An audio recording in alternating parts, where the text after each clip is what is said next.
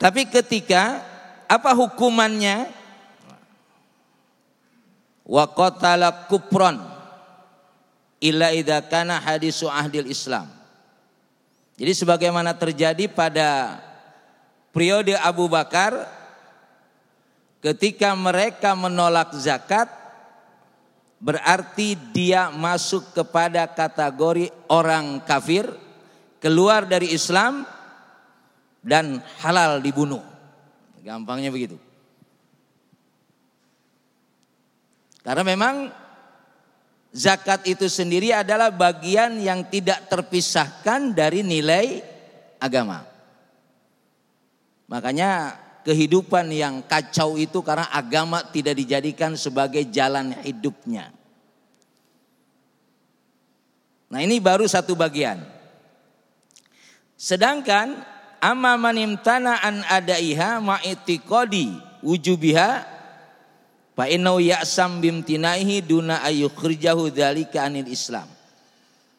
Sedangkan yang kedua, dia tahu zakat itu wajib. Tapi dia tidak melakukannya.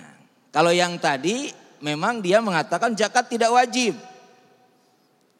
Kalau yang kedua ini modelnya adalah dia tahu zakat itu wajib tapi tidak melaksana melaksanakan.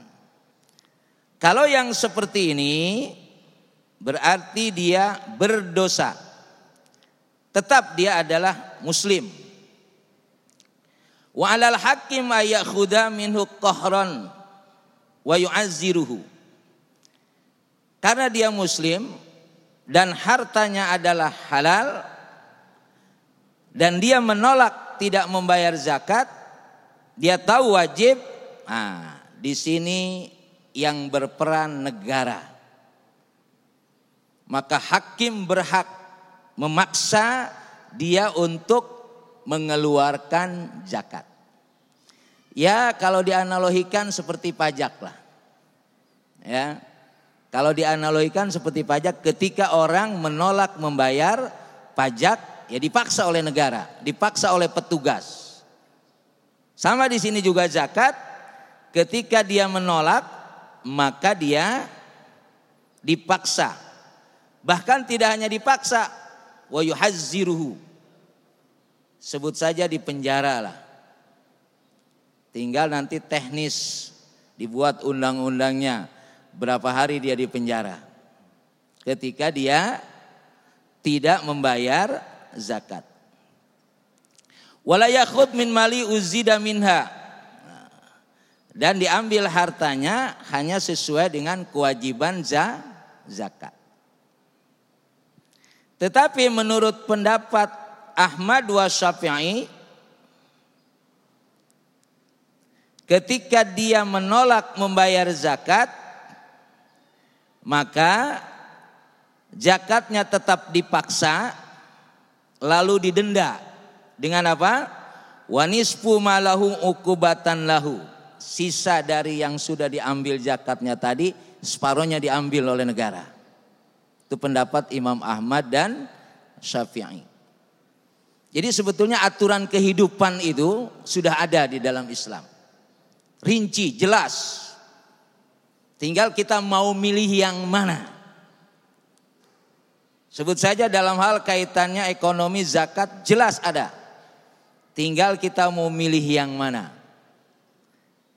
Yang sekarang sudah terjadi seperti ini, apakah ini memberikan keadilan, kesejahteraan kepada rakyat? Nah,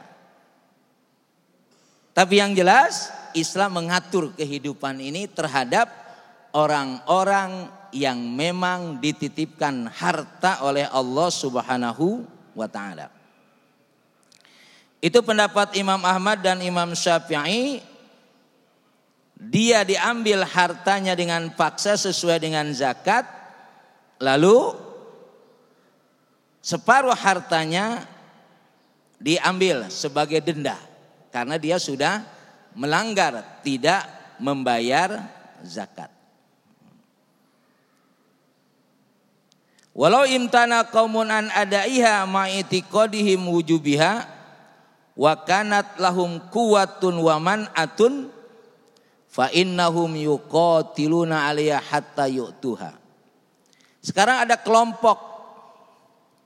Kelompok bisa jadi memiliki kekuatan. Memiliki senjata sebut saja begitu ya kalau kelompok ini juga sama mereka tidak membayar zakat maka mereka harus diperangi oleh negara. Kalau tadi sifatnya personil, ya. Tapi kalau memang ada kelompok yang punya kekuatan dan mereka bersepakat untuk tidak membayar zakat, maka wakanat lahum kuah mereka memiliki kekuatan dan mereka menolak zakat yuqatiluna 'alaiha hatta yu'tuha. Maka mereka diperangi sampai mereka mau membayar zakat. Walima rohul Bukhari anil jamaah Lama tufiya Rasulullah wa kana Abu Bakrin wa kufrun man kafara minal Arab Faqala Umar kaifa tuqatilun. Jadi ketika Abu Bakar yang saya katakan tadi ketika Abu Bakar menjadi khalifah lalu banyak dari mereka tidak membayar zakat kata Abu Bakar kita perangi karena memang walaupun tidak ada tidak ada dalil ya tidak ada dalil yang menjelaskan bahwa mereka harus diperangi ketika zaman Rasulullah.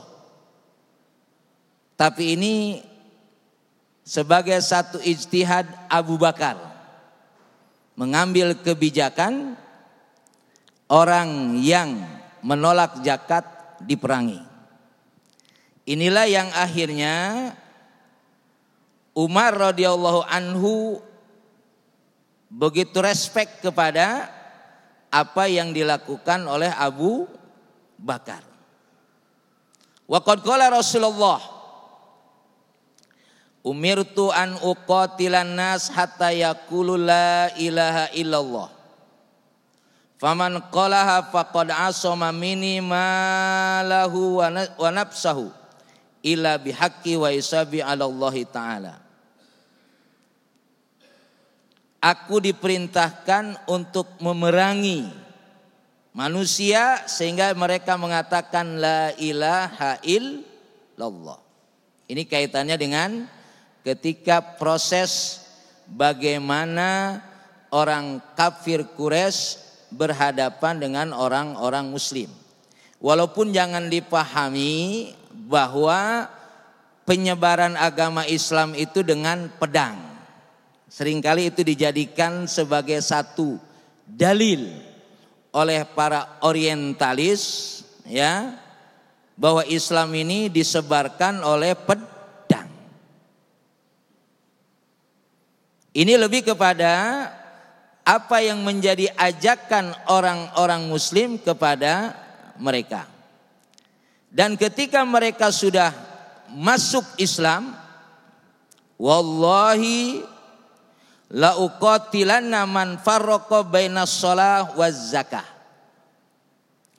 Demi Allah aku akan memerangi orang yang membedakan antara sholat dan zakat. Jadi bisa jadi orang itu rajin sholatnya. Ya, ibadah sholatnya ra, rajin. Tetapi dia menolak zakat. Padahal di dalam Al-Quran itu banyak beberapa ayat perintah sholat itu bergandengan dengan za, zakat. Akimus sholah wa atuz zakah. Jadi hubungan dengan Allah ketika sholat dan zakat adalah hubungan dengan manusia. Pada pembahasan yang lalu sudah saya sampaikan tidak akan terkumpul pada diri manusia al-iman wal bukhlu. tidak akan terkumpul pada diri manusia dua sifat. Dia beriman plus pelit, nggak akan. Kalau dia beriman tidak akan pelit. Kalau dia pelit berarti tidak beriman. Gitu memahaminya. Ya. Jadi sifat al-iman wal bukhlu la yajtami. Tidak akan terjadi pada diri manusia dua sifat yang berbarengan antara al-iman wal bukhlu. Mesti salah satunya. Kalau dia beriman, insya Allah tidak pelit. Jadi kalau dia pelit berarti tidak beriman. Dengan dikatakan oleh Abu Bakar saya akan memerangi orang yang membedakan antara sholat dan zakat. Bapak hadirin sekalian, ibu-ibu hadirin sekalian, Allah bisa menjadikan semua orang kaya. Kenyataannya ada nggak yang miskin? Banyak. Walaupun yang kaya lebih banyak.